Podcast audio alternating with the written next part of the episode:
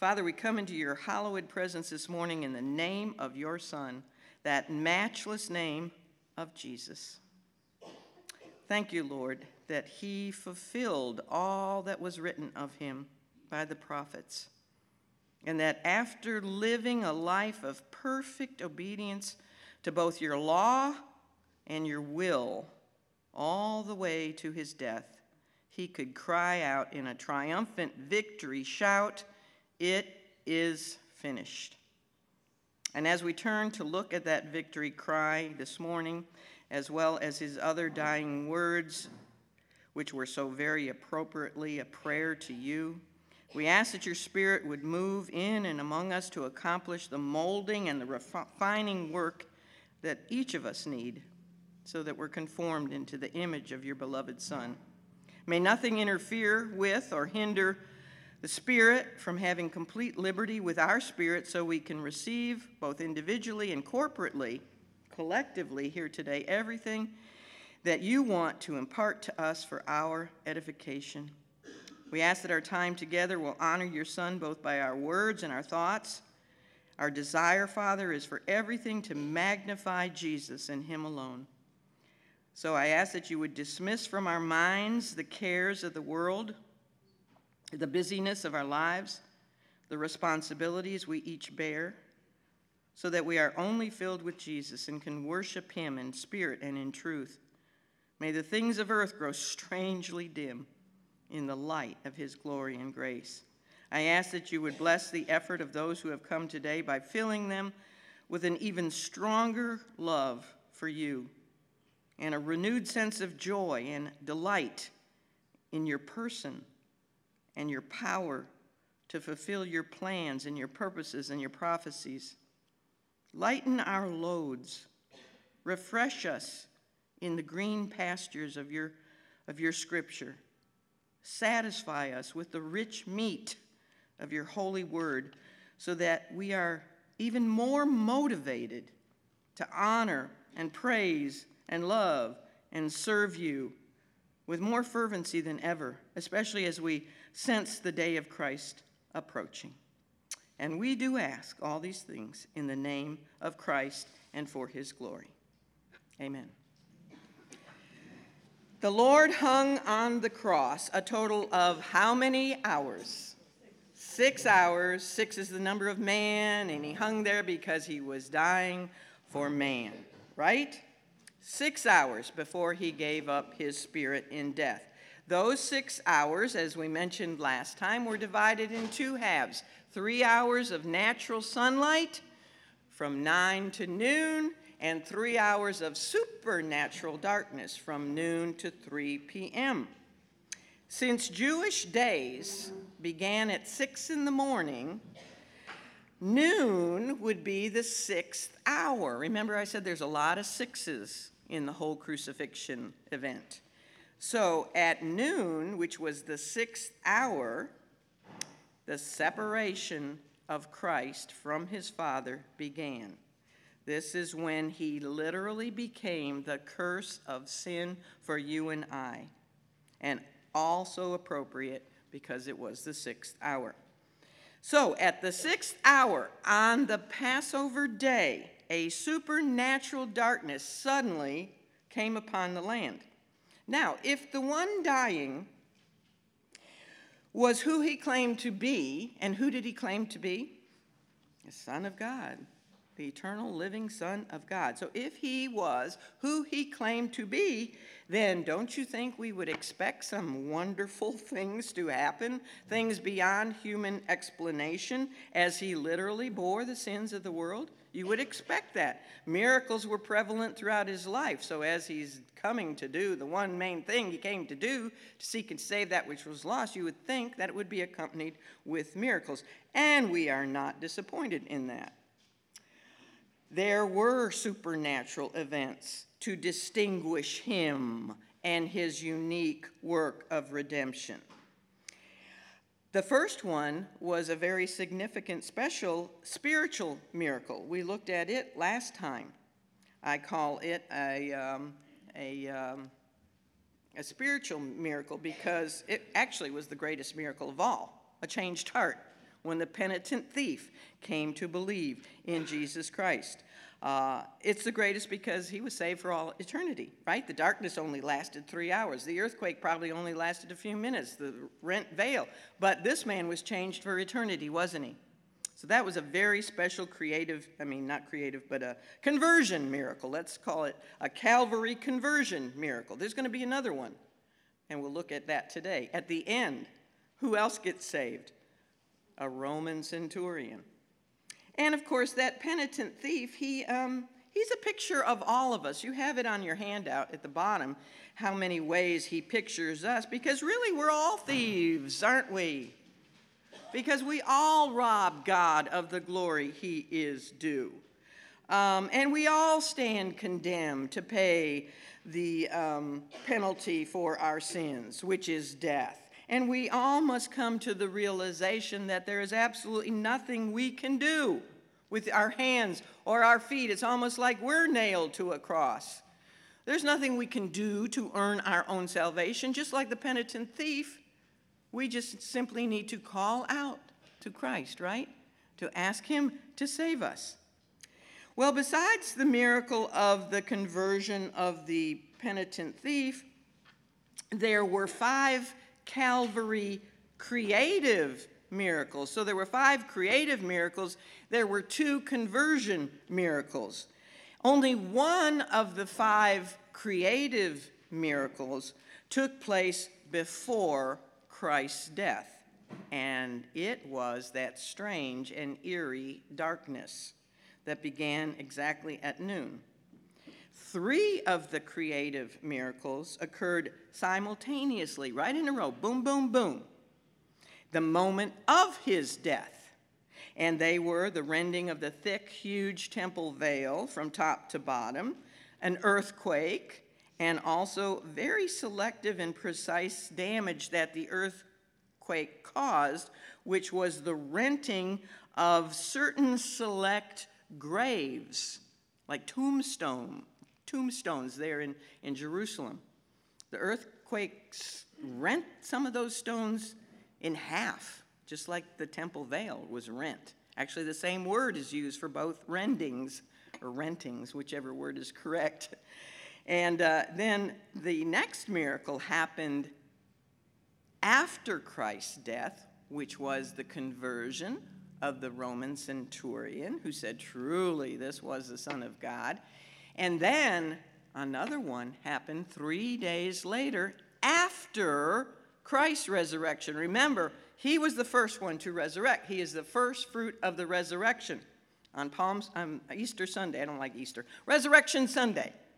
He rose from the dead, and after he rose from the dead, the strangest thing happened.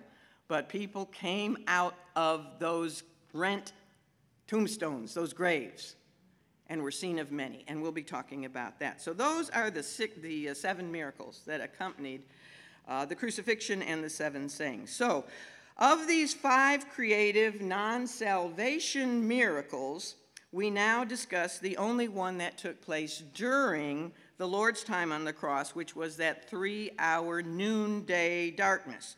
It was not an eclipse of the sun. You will read Bible commentators, liberal ones who try to explain away everything supernatural in the scripture, and they will say, well, it was just an eclipse of the sun. I am sorry to tell them, not really, but it couldn't have been because the Passover is always on a full moon. You cannot have an eclipse of the sun when there's a full moon. Impossible. That would have even been a greater miracle. Neither was it the cause of a sandstorm. Now, that's a really ridiculous excuse, but that's what some will say. Oh, there was a sandstorm. Well, this, the crucifixion didn't take place out in a desert. And if there was a lot of sand, somebody would have talked about it. And I don't think a sandstorm would have made it as dark as it was that you probably couldn't even see your hand in front of your face. Anyway, this was a miracle of God.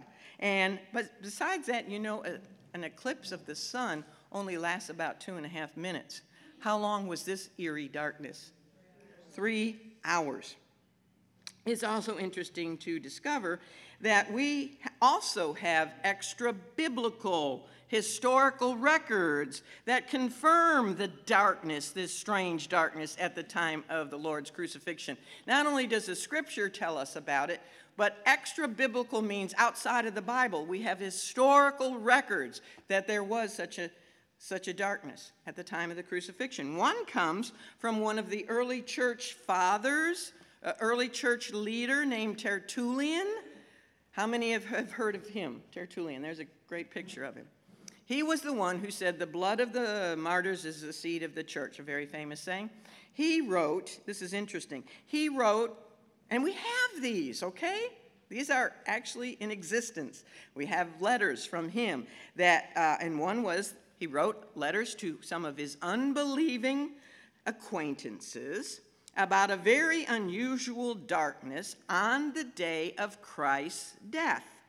And he told his acquaintances that they could actually go to their own local library and look up because this record of this unusual darkness on crucifixion Passover day is in their own annals, their historical books. They could look it up for themselves.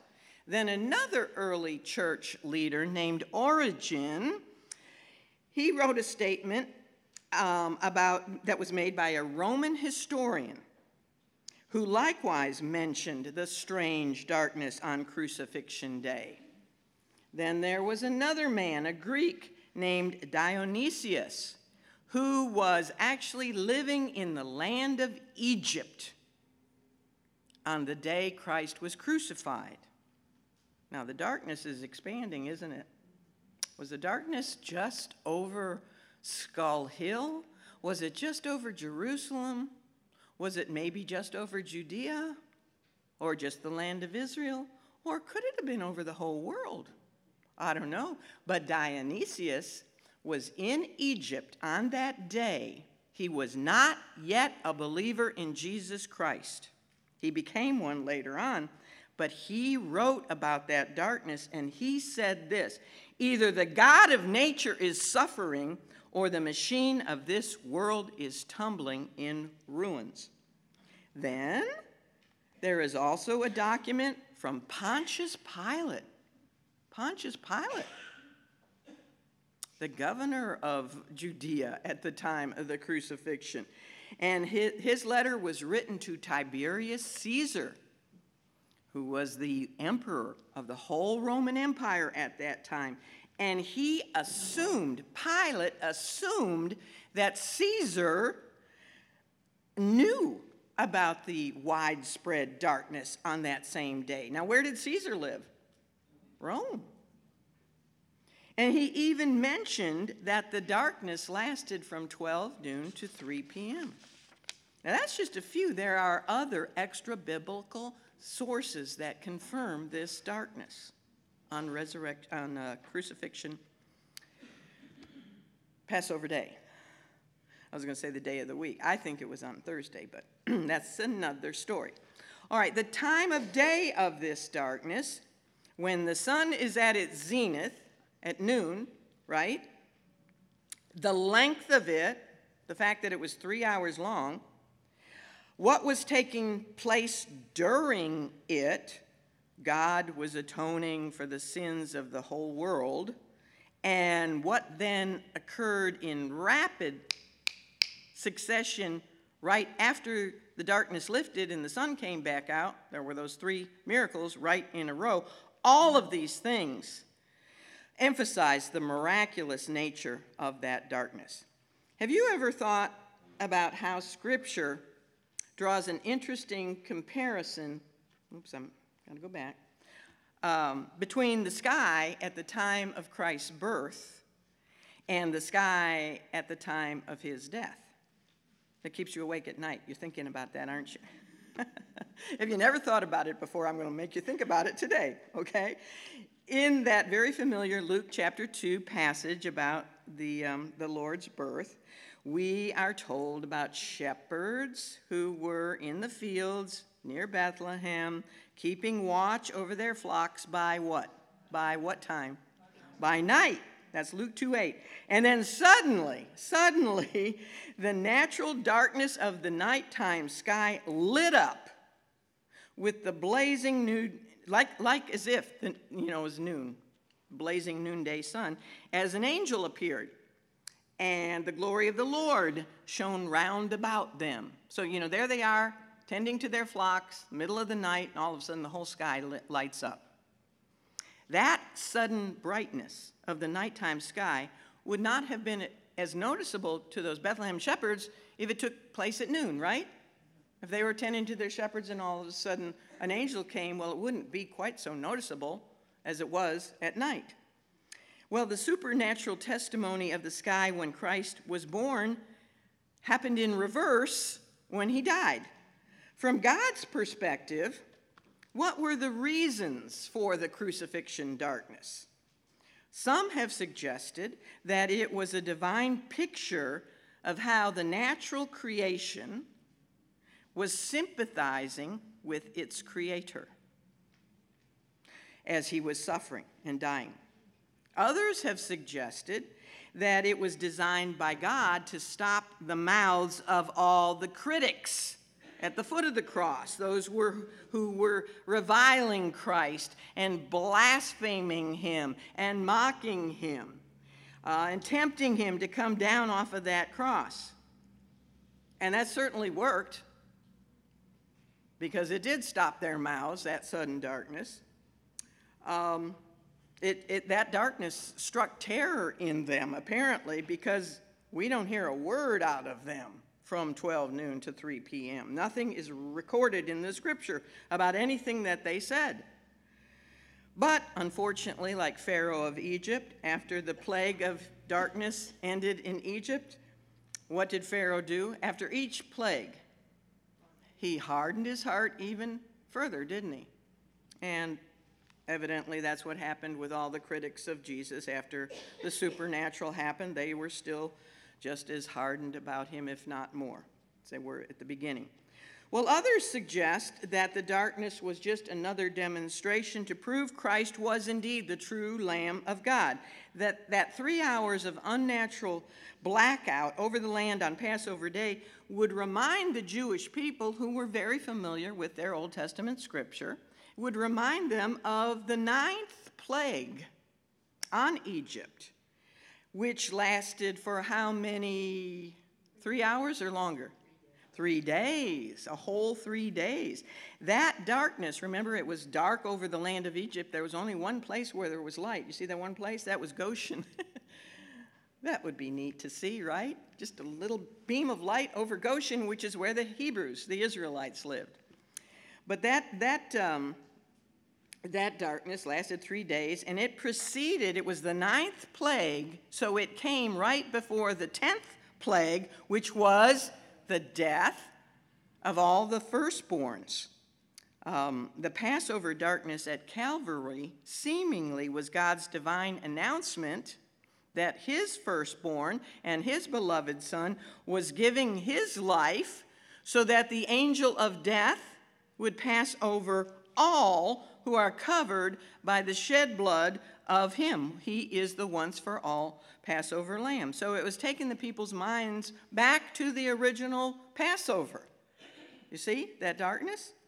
Also, the darkness represented God's wrath and his judgment against sin.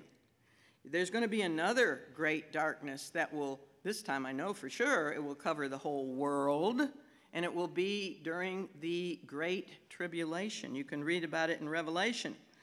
Utter darkness is the absence of God's presence. That's why hell is a place of absolute darkness, because God isn't present there, is He? And God is light. So without God's presence, there is no light. God is truth. Without His presence, there is no truth. God is love. Without His presence, there is no, I mean, you know, you don't want to spend eternity without God and all that He is.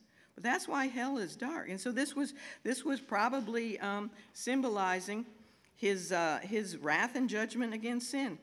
Since Christ was experiencing this judgment on behalf of you and I, on behalf of all sinners, it was more than just physical darkness in that sky. It was representing spiritual darkness. It was the result of the separation of Christ for the first time in eternity from God the Father. Not only did the darkness cover the land, there's also a darkness in the gospel record Because the four Gospels, Matthew, Mark, Luke, and John, absolutely say nothing about those three hours. Nothing. So there's darkness in the Gospel record. The Lord had spoken three times before the darkness, and he speaks four times after the darkness, but nothing at all during the darkness. Are any of the seven cross sayings spoken during the darkness? No. No. In fact, nothing is recorded about anybody saying anything during that time. The entire three hours are divinely shrouded as God the Father broke fellowship for the first time ever with God the Son, who hung on a tree, literally becoming the curse of sin for us, represented by that brazen serpent lifted up in the wilderness. The serpent represents the curse of sin. That's what Jesus became for us. Everything he hates. It was like he was the serpent, becoming the curse of sin for us. And it was not right for mere human eyes to look on the agony of pure holiness. Jesus was holiness personified. It was not right for man to look on him becoming sin for us and experiencing the penalty of eternal hell. So that's why I believe a person couldn't even see their hand in front of their face in that darkness. Well, at the ninth hour, the darkness ended just as suddenly as it began. Can you imagine if all of a sudden everything just went black? I mean, it's a dark day today, but can you imagine if all of a sudden it was night? And I couldn't see you and you couldn't see me? For three hours, we'd sit here. and then all of a sudden it lifted and it's again, you know, well, it's three in the, three in the afternoon. That's still pretty bright, isn't it? So just as soon as it started, it ended. Um, and I lost my place. Okay. Okay. And, and as soon as it ended, a cry, a cry that pierced the austere three hours of dark silence was like a crackling rifle shot. Have you ever heard a rifle go off near to? My husband does that sometimes and just ah, scares our dog, you know, she goes running in. But it's loud. It's loud. And all of a sudden, that darkness, and everybody was quiet during the darkness. And then all of a sudden, a minute, and that, that cry comes from who? From the man on the middle cross. Uh, he cried out in a loud, I mean, the Greek word is loud, very loud, piercing voice. And what did he say? Well, he said it in a Hebrew tinged Aramaic Eli, Eli, Lama Sabachthani, which means, you all know, My God, my God, why hast thou forsaken me? That came straight from Psalm 22 1. It was every one of his seven sayings on the cross fulfilled an Old Testament prophecy. And I have that on your handout sheet. But here again, he's fulfilling Psalm 22, verse 1 starts out with, My God, my God, why hast thou forsaken me? Now, sometimes, in the interest of trying to safeguard the relationship between the members of the Holy Trinity, there are some Bible teachers who will try to explain away what was taking place here when God was forsaken by God. And uh, they do this because it's almost impossible for you and I, with our finite minds, it's almost impossible to comprehend how God could be forsaken by God. If you can wrap your mind around that, let me know and explain it to me. But it's just, you know, very hard to understand. And yet, and so they'll try to change things and say, well, that isn't what. And a lot of people will use this to say, well, see, Jesus really wasn't God because God forsook him. And, you know, there's all kinds of things out there. Don't believe them. This is exactly what Christ was saying.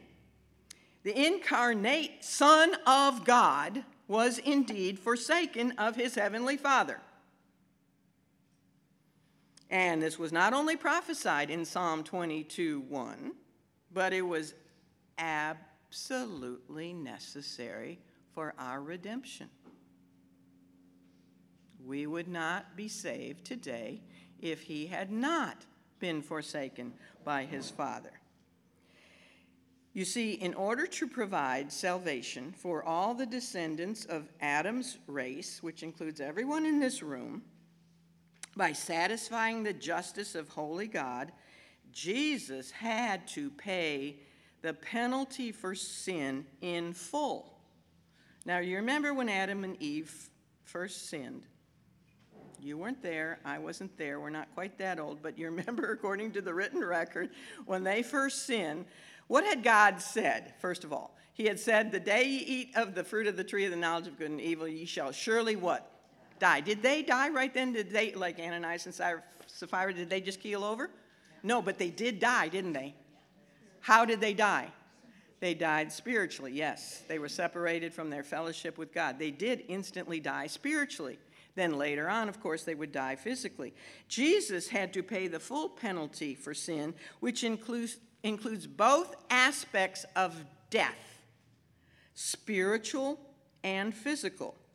He not only had to die physically, bodily, but he had to die spiritually, which means he had to be separated from his fellowship with God. You know, Jesus was made in the likeness of man, right? That means he had a body, he had a soul, and he had a spirit. His body died, his spirit, his soul also had, his spirit had to die as well, and spiritual death. Now, from the four gospel accounts, we know, we know that he did die physically. There's no doubt about that. Um, but how would we know, or how do we know, that he also suffered spiritually? How do, how do we know he also died spiritually? How do we know?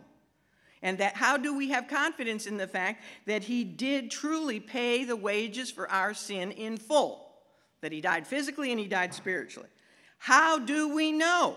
Well, we know because of his fourth and middle saying, on the cross when he said, My God, my God, why have you forsaken me? He cried out those words for our benefit. He was so selfless on the cross. Everything he did was for others, not for himself.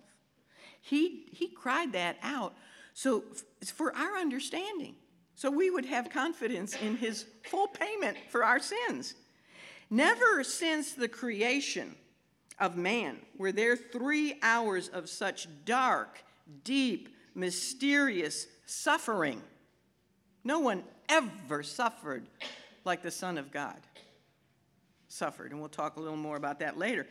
And yet, at the same time, never were there three such hours that made such an eternal difference for literally millions and millions of humans. Right? Because of those three hours, six hours on the cross, and the three where he was separated from his Father, that determined our inter- eternal destiny. I hope for everyone in this room, I hope you're all born again. And if not, make sure you settle that today. One thing you don't want to do is when you die physically, you don't want to also be dead spiritually. kind of make sure that you're born again before you die physically. Do you think that Jesus, um, do you think that Jesus asked that fourth saying from the cross because he needed to know the answer? My God, my God, why have you forsaken me? And he was waiting for an answer. Do you think he needed to know the answer to that question? Of course not. As just stated, he, had, he asked it so that you and I and every reader of Scripture would realize that he did suffer spiritual death. In truth, you know what? He had already answered that question a thousand years earlier. If you go to Psalm 22 1, uh, you read this question, and uh, it was, of course, an amazing pro- prophetic, that whole psalm is a prophetic foreview of Christ's sufferings on the cross, and it opens with that middle saying, and then it asks another question right after, My God, my God, why hast thou forsaken me? We have the question, uh, Why art those that, I can't, sorry, why art thou so far from helping me and from the words of my roaring? That's what Christ is thinking and asking God on the cross? Those two questions. But then, if you look at verse 2 of Psalm 22, there is this mysterious um, talk about a period of, of light, which is followed by a period of darkness. Isn't that interesting? It talks about daytime and then nighttime, all at the same time that the, the Christ is asking these questions. And then, if you go on and look at the next verse, he actually answers his own questions. Instead of crying out over the injustice of his situation, he suddenly acknowledges this is the pre incarnate Christ speaking through David. All of a sudden, he acknowledges God's righteousness and holiness in forsaking him by saying, But thou art holy. And that is in verse 3 of Psalm 22. So he answers his own question. You see, the pre incarnate Christ, that means before he became a man, was speaking through the inspired pen of David, and he was saying that he knew exactly why God the Father had to forsake him and why God the Father did not reach out to help him while he would be hanging on the cross. And why is it? What's the answer? Because you are holy. God's holy nature could do nothing less than judge sin. If he didn't judge sin, would he be holy? Is a God is a judge? Is a judge who doesn't judge sin properly a just judge? We have a lot of not judge, just right righteously just judges today. I mean, they let sometimes they let the criminals off so easy, let them right out of the prisons. Uh, it's just sickening, isn't it? They're not just judges, but holy God is a just judge, so he must penalize sin. And even though it was placed on his son, he had to turn. He, he turned, yeah, there it is. He loved Christ as his son, but he had to turn from him as our sin and for our salvation. And yet, this does not mean that Jesus ever ceased to be the eternal Son of God. On the cross, even during the three hours of forsakenness, he never ceased to be God, eternal Son. Now, let me ask you something. When you chasten your child or your grandchild or whatever, when you chasten one that you love, does that mean that he suddenly ceases to be your child? Of course not. So, although the Lord Jesus knew the answer to his own question, he had to cry out, My God, my God, why hast thou forsaken me? Not only to fulfill that messianic prophecy of Psalm 22 1, but to let mankind know that he did die physically and he did die spiritually. Did you know that the only time Jesus did not refer to his Father as Father, the only time is here? The only time that he ever called him God was during this cry from the cross. The fourth and central cross saying also tells us that although forsaken of his Father on the cross, Jesus held on to him as his God. He said, My God, my God.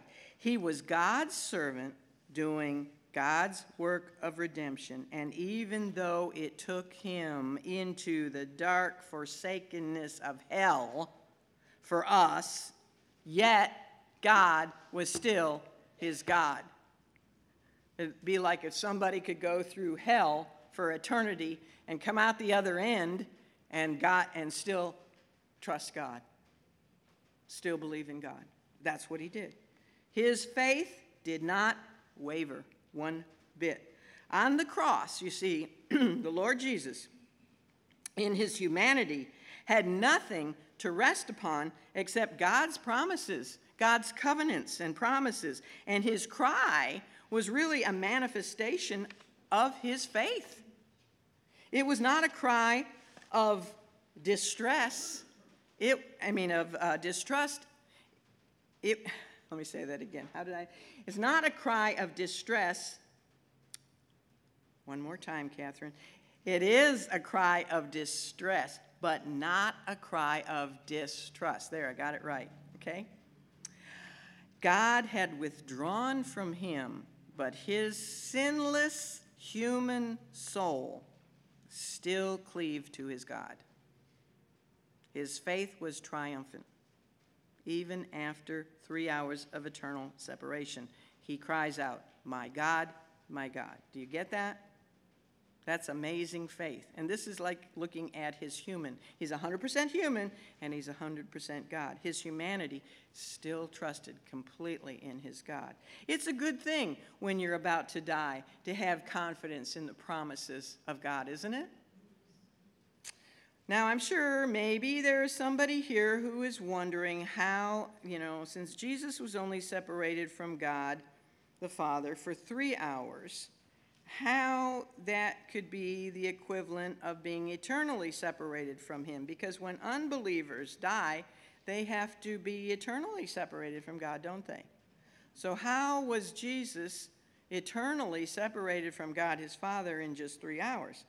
Well, the answer, if you think I'm going to give you a definitive answer, you. You're on the wrong track there. But somehow the answer mysteriously lies in the fact that uh, Jesus, as a member of the triune Godhead, is eternal life. You know, it tells us in 1 John 5 20 that he is eternal life. Jesus is eternal life. So once you receive Jesus, you know what? You have eternal life. Right then and there. Because you've just received eternal life. He is eternal life. In fact, He is the source of all life, isn't He? The source of all life is in God the Father, God the Son, God the Holy Spirit. So, somehow, for eternal life, to be cut off from eternal life is the equivalent of eternal, eternity. uh, and that's regardless of the time factor. So, whether that cutoff of eternal life from eternal life lasts for a second, or if it lasts three hours or a zillion years, it's the equivalent of eternal life. That's my great explanation to you. God's outside of time, you see. So, um, so time is not a factor. So for him to be cut off from eternal life, it's, it's just like eternity. And also, also if you, if you um, consider the mind boggling truth that the Lord literally took upon himself every vile, heinous sin that has ever been committed throughout human history, from Adam and Eve all the way to the end of the Great Tribulation, and even into the millennial kingdom, because there will still be people that will sin in the millennial kingdom. Every sin, I mean, it would be enough if he just died for my sins or just the, everybody's in this room, but think about all the pedophiles, all the crimes, all the murders, all the bad guys like Hitler and Stalin and the, and the Nebuchadnezzars and the Putins and the, all the horrible people of this world. A man is desperately wicked, depraved nature. I mean, all the pride and the jealousies and the covetousness and ah, the gossip. I mean, you could go on and on. All the everything he hates he became that. Pure holiness became all that for us. When you take all that into consideration, uh, you can understand how three hours for the one who is eternal life, who is absolute pure holiness personified, to be under the guilt and the shame of all of that collectively would be the equivalent of eternal hell. So let's move on now to the next saying, which was just consisted of two words I thirst. And this, for this, let's look at John 19. This is thirst, a purposeful cry. Did I tell you what the other one was when I started? It was called forsakenness, um, a purposeful cry. This one is thirst, a prophetic closure. Those are my subtitles. So, John 19, let's look at verses 28 and 29. This is the fifth cross saying, and it occurs as soon as the darkness ends. And Jesus said, it says, After this, after this means after the darkness, Jesus, knowing that all things were now accomplished, that the scripture might be fulfilled, saith what? I thirst. It's beautiful to realize how those two small words, probably one word in the Greek, I thirst, spell out both the deity and the humanity of Christ.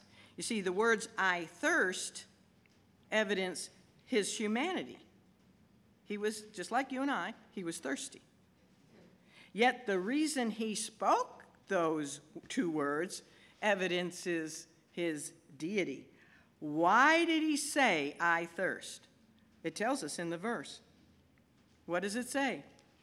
So that Scripture might be fulfilled. You see, knowing that all things were now accomplished, the Lord knew. I mean, his mind is magnificent. That's why he didn't take that potion to numb his mind at the beginning, right? He needed to be alert, and his omniscient mind knew that, that there was yet one Old Testament messianic prophecy. You know what I mean when I say messianic prophecy? Something referring to the coming Messiah there was one that yet needed to be fulfilled before he could dismiss his spirit. And in Psalm 69, verse 21, again we have the pre incarnate Christ speaking through the pen of David.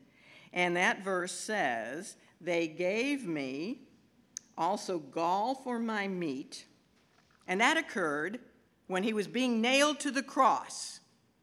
They offered him that cheap vinegar wine mixed with gall or mixed with myrrh. It was actually like a narco- narcotic kind of thing to put him in la la land. So it wouldn't hurt so much. It still would be horrible, but it wouldn't be quite as bad. And what did he do when that was offered? He refused it. He wanted a clear mind. He didn't want anybody to give the excuse, well, of course, he was so calm because he was drugged. He refused that. But if you look at the end of that verse, it says, uh, And in my thirst they gave me vinegar to, to drink. Well, the second half of that verse had not yet occurred, it was not yet fulfilled. The sedative mixture he had refused had not been given to him because he was thirsty. So we find that his mind even after six hours of horrendous physical pain, three of them spent in the deep anguish of spiritual separation from his father, which was the worst pain for him, way worse than the physical pain, was the separation from his father. But we find after all of that, his mind is still crystal clear. He is able to go mentally through the scripture. After all, why wouldn't he be able to? He's the author of it, isn't he? Author and finisher of scripture. He wrote it all but he is able to go through his mind like a computer and check off, boom, boom, boom, every messianic scripture, and uh, that to be fulfilled before his death. Um, and he realizes, of course, that there's one yet remaining, and that is the one regarding his thirst and being given the vinegar to drink. So here's the checklist that he might have gone through, and his would have been more complete than this, but I'm just going to race through this really quickly. Uh, he, he was betrayed by a familiar friend. Who was that? Judas. Psalm 41 9 and the betrayal was for 30 pieces of silver. That was a fulfillment of Zechariah 11 12. His disciples had all forsaken him, hadn't they? Zechariah 13 7. He was falsely accused, Psalm 35 11. He was hated without a cause, Psalm 69 4. He remained silent before his judges as a lamb led to the slaughter, Isaiah 53 7. He was declared guiltless over and over again. Isaiah 53 9, he was crucified, he was lifted up while his hands and feet were pierced. Psalm 22 16, he made intercession for the transgressors. Isaiah 30, uh, 53 12, he was also numbered with transgressors. Isaiah 53 12, he had uh, gloriously seen the travail of his soul, his spiritual seed, who was the penitent thief while he was actually in the very process of offering his soul for sin. That was in Isaiah 53 10 and 11. And if you miss the salvation of the penitent thief, you got to get the, the message because that's, he saw the travail of his soul. He was in, he died in giving uh, labor, you know, labor pains. He died giving birth to a the penitent thief. It was exciting to study that. He was also mocked by his enemies. Who were they? The religious rulers who spoke against him. This is interesting. You know, as those uh, chief priests and the scribes and the Pharisees and all the religious rulers were mocking him as he's hanging on the cross, you, if you look at what they're saying to him, they are exactly the words of Psalm 22, verses 7 and 8. They didn't know it, but they're actually fulfilling scripture, proving that he is the true Messiah. Um, it, it says that, of course, the spectators would mock him, exactly as Psalm 109, verse 25 predicted. His garments were divided, weren't they? And his special vesture was even, they, they cast lots for it. And that was um, in fulfillment of Psalm 22 18. We talked about that last time. He was sunk in the deep mire that Psalm 69 2 talks about as he was forsaken by God. And he cried out to him in his distress, Psalm 22 1. So all that, and that, there's more, but all that remained was for the Lord to be given vinegar to drink. I don't know what that I may get to that in a minute. Yeah, I do. all, all that needed was for him to be given vinegar to drink, and then he would be able to yield his spirit into the hands of his Father. Psalm 31 5. Beyond the grave, he would even make sure that certain prophecies about the coming Messiah were fulfilled. That takes God to do, right? Beyond the grave, after he dismissed his spirit, he would see to it that not one of his bones was broken. Because that was that had to be, according to Psalm 34 20. Not a bone of the Passover lamb was to be broken. Um, he would make sure that he was buried in a rich man's tomb. According to Isaiah 53 9, he would be, the true Messiah would be buried in a rich man's tomb. Did that happen? Who was that man? Joseph of Arimathea. And when you read about him, the first word about Joseph is that he was rich. To show you he was the fulfillment of that. And then, of course, what did he do three days and three nights later? Just as he said, Destroy this temple, and in three days I'll raise it up, he rose from the dead. So, in full possession of his faculties and with his memory unaffected by the physical, spiritual, emotional, social, mental anguish, Jesus said, I thirst. And why did he say it? So that the scripture might be fulfilled. Knowing that he would then, as soon as he said, I thirst, he would then be offered that vinegar with no gall in it, no myrrh in it, and it would be just one more, you know, proof that he is totally, was totally in control of all the circumstances of the entire crucifixion. No one else was in control they were fulfilling prophecy and didn't even know it. They were doing Satan's bidding. Who was the one in control? Throughout the whole thing. Not the Romans, not the Jews, not the spectators, not the thieves on the cross, not Mary and that little crowd. Jesus was in control. The fifth cross saying is the only time, only time that the Lord made any comment at all about his physical suffering. And there are revelations for us to glean behind the declaration of his thirst. And one of them is that it tells us his physical sufferings were real. We might not have known that otherwise. We might not have known that he felt any pain at all. His composure was so absolute. Did he scream when they were nailing the, those long nails into him? Did he ever complain? One word?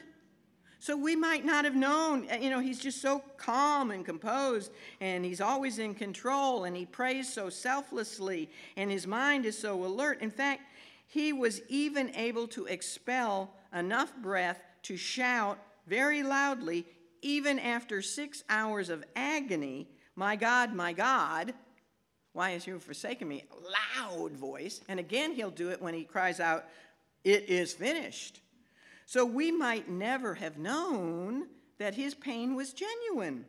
We might think, or others might think, and write it in their little commentaries, that, um, that somehow God the Father had minimized his son's pain.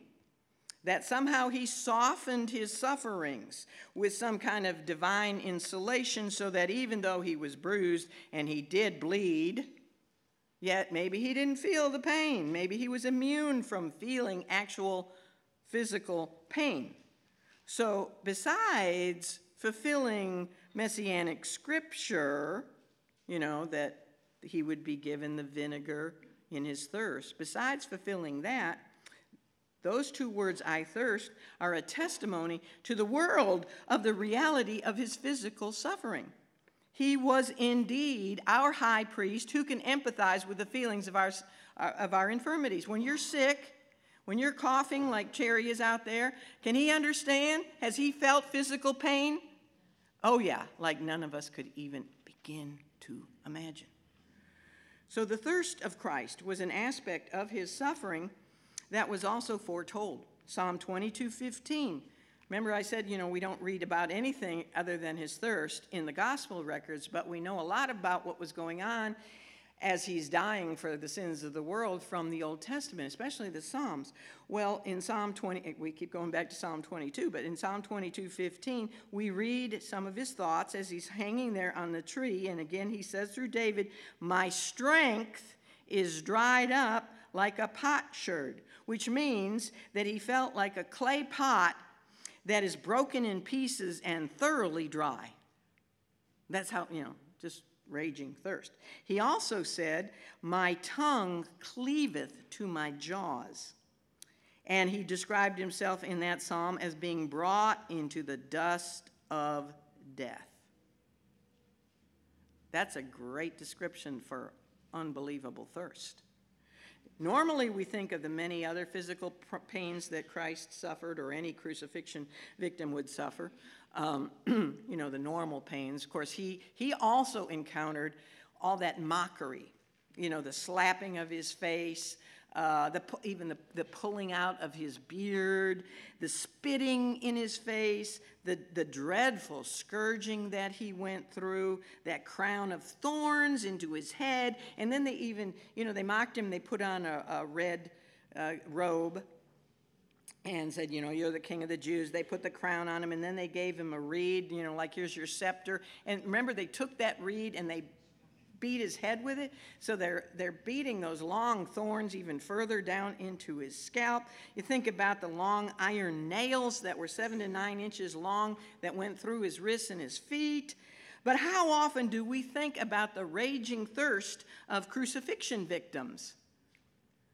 With the loss of blood, the fever, the fever that would accompany um, all the stress put on the body and on the, on the vital organs, um, with the open wounds to the wrists and to the feet, and of course, the open wounds all over his back because of the scourging, the elevated heartbeat, the great exertion just to breathe, and then you've got all that combined with the blazing sun that's coming down. Maybe that was another reason for the darkness to help ease all the blazing sun coming down on the crucifixion victims. Do you ever think about the insects? They say the insects that would go around, and they'd go into the ears and the nose, and if you open your mouth, they'd fly in and they smelled the blood. And they said even sometimes birds would alight on them and be pecking while they're still alive. It's just awful to think about that. But all of that combined brings on a raging thirst. But the Lord's thirst was not just the result of all his physical sufferings, it was also the result of the spiritual conflict through which he had just passed. See, the minute the darkness lifted, what's the first thing he said? I thirst. I, well, he said, My God, my God, and then he said, I thirst. It was the after effect of the agony of his soul as he experienced an eternity's worth of God's wrath against sin. So it represents spiritual thirst.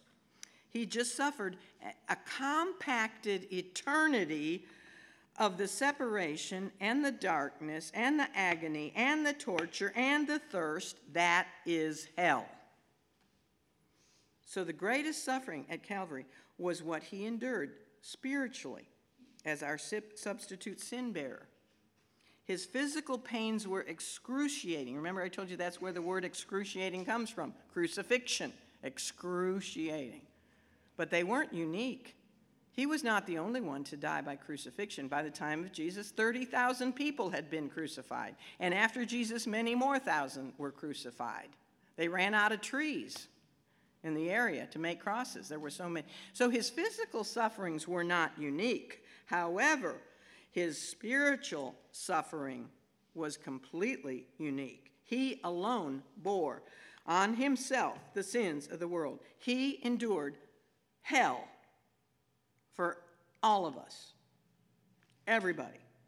I do not believe in limited atonement. He died for the sins of the world. That doesn't mean everybody's saved because there's human responsibility. You have to accept his death on your behalf. But he died for everybody. Do you remember that one relief that the rich man in Hades begged of Abraham for? He, he wanted Lazarus. Remember this, you know, Lazarus and the rich man. Lazarus had been a beggar, and uh, he was in the paradise section of Hades, and the rich man was in the Hades section of Hades, where there's terrible torment and thirst and all these. And what was the one thing he asked for Lazarus to be able to do. Dip, that's why I have that picture, to dip his finger, the tip of his finger in water to cool his parched tongue. That was in Luke 16. Now be sure, be sure you understand this truth. Jesus did not say, I thirst, so that his thirst would be somewhat relieved. He said it, why? I repeat this again. He said it so that Scripture would be fulfilled. His omniscience spoke those words because he knew where he was in the whole crucifixion related events of the overall redemptive blueprint that was established in eternity past. He was there when they made this plan. He knew exactly where he was in that blueprint, and he knew there was one more messianic prophecy to be fulfilled before he could then make his it is finished statement and commend his spirit to his Father. So even after suffering hell for us, in the very last minutes, probably seconds of his earthly life, his mind is focused on what? The Word of God. The Word of truth. It was Scripture that filled his thoughts. It was Scripture that formed his words and occupied his mind and gave joy to his heart and directed his ways. Scripture. Do you know how important this book is? This is what should fill our minds and give joy to our hearts. This is what we should be focused on day and night the Word of God. That's why it's so important to memorize Scripture so that when you're on your deathbed, you can recite Scripture, or when you're in a trial or trouble, you can recite Scripture, or you can turn to the right passage and it can just lift you up. He was our example. He was constantly focused on Scripture, and we should be too.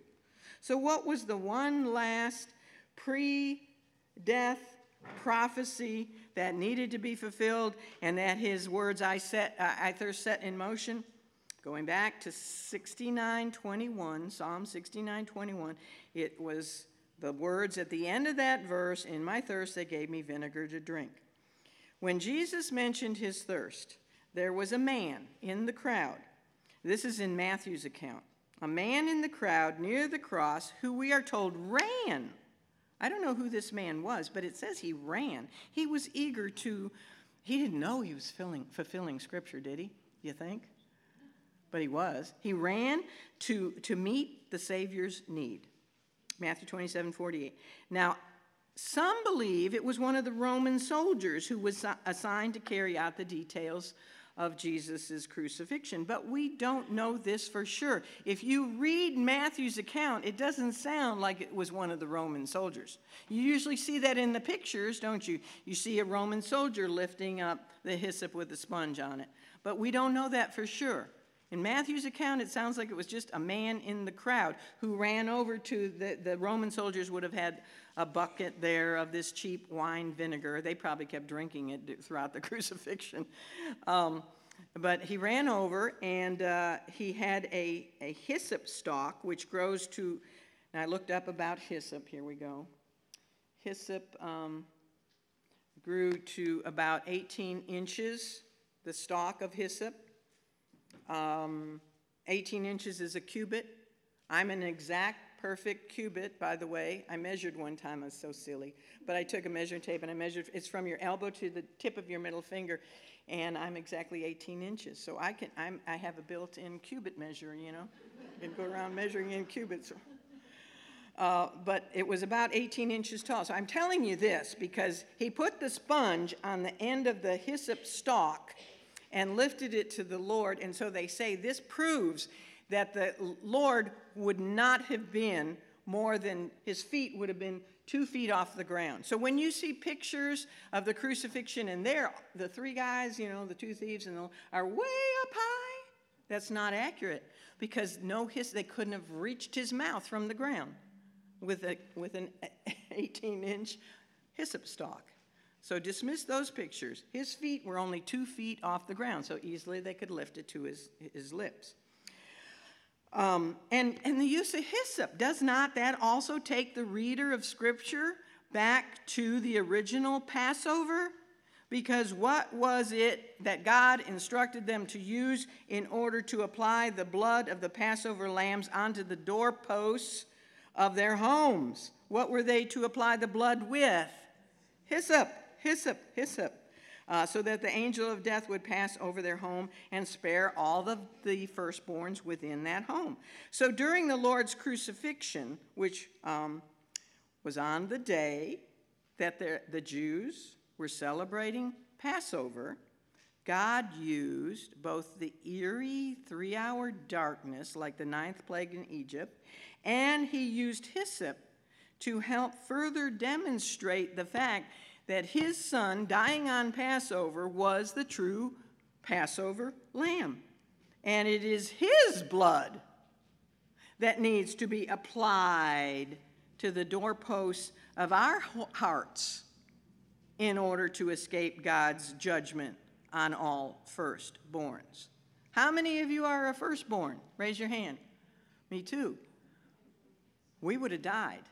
But spiritually speaking, it speaks of anyone who's only born once, physically born. You need to be born twice for the angel of death to pass over you, right? So that you're not just a firstborn, you're a secondborn. You need that spiritual birth. It's interesting, it says in Psalm 51 7 that we are cleansed with hyssop. It makes us whiter than what? Than snow. Charles Spurgeon pointed out the fact, and this is interesting that the last thing to be brought into contact with the Creator before his death was the lowest form of animal life a sponge. And the point of contact was what? The Lord's lips, the very lips of the one who spoke all things into existence.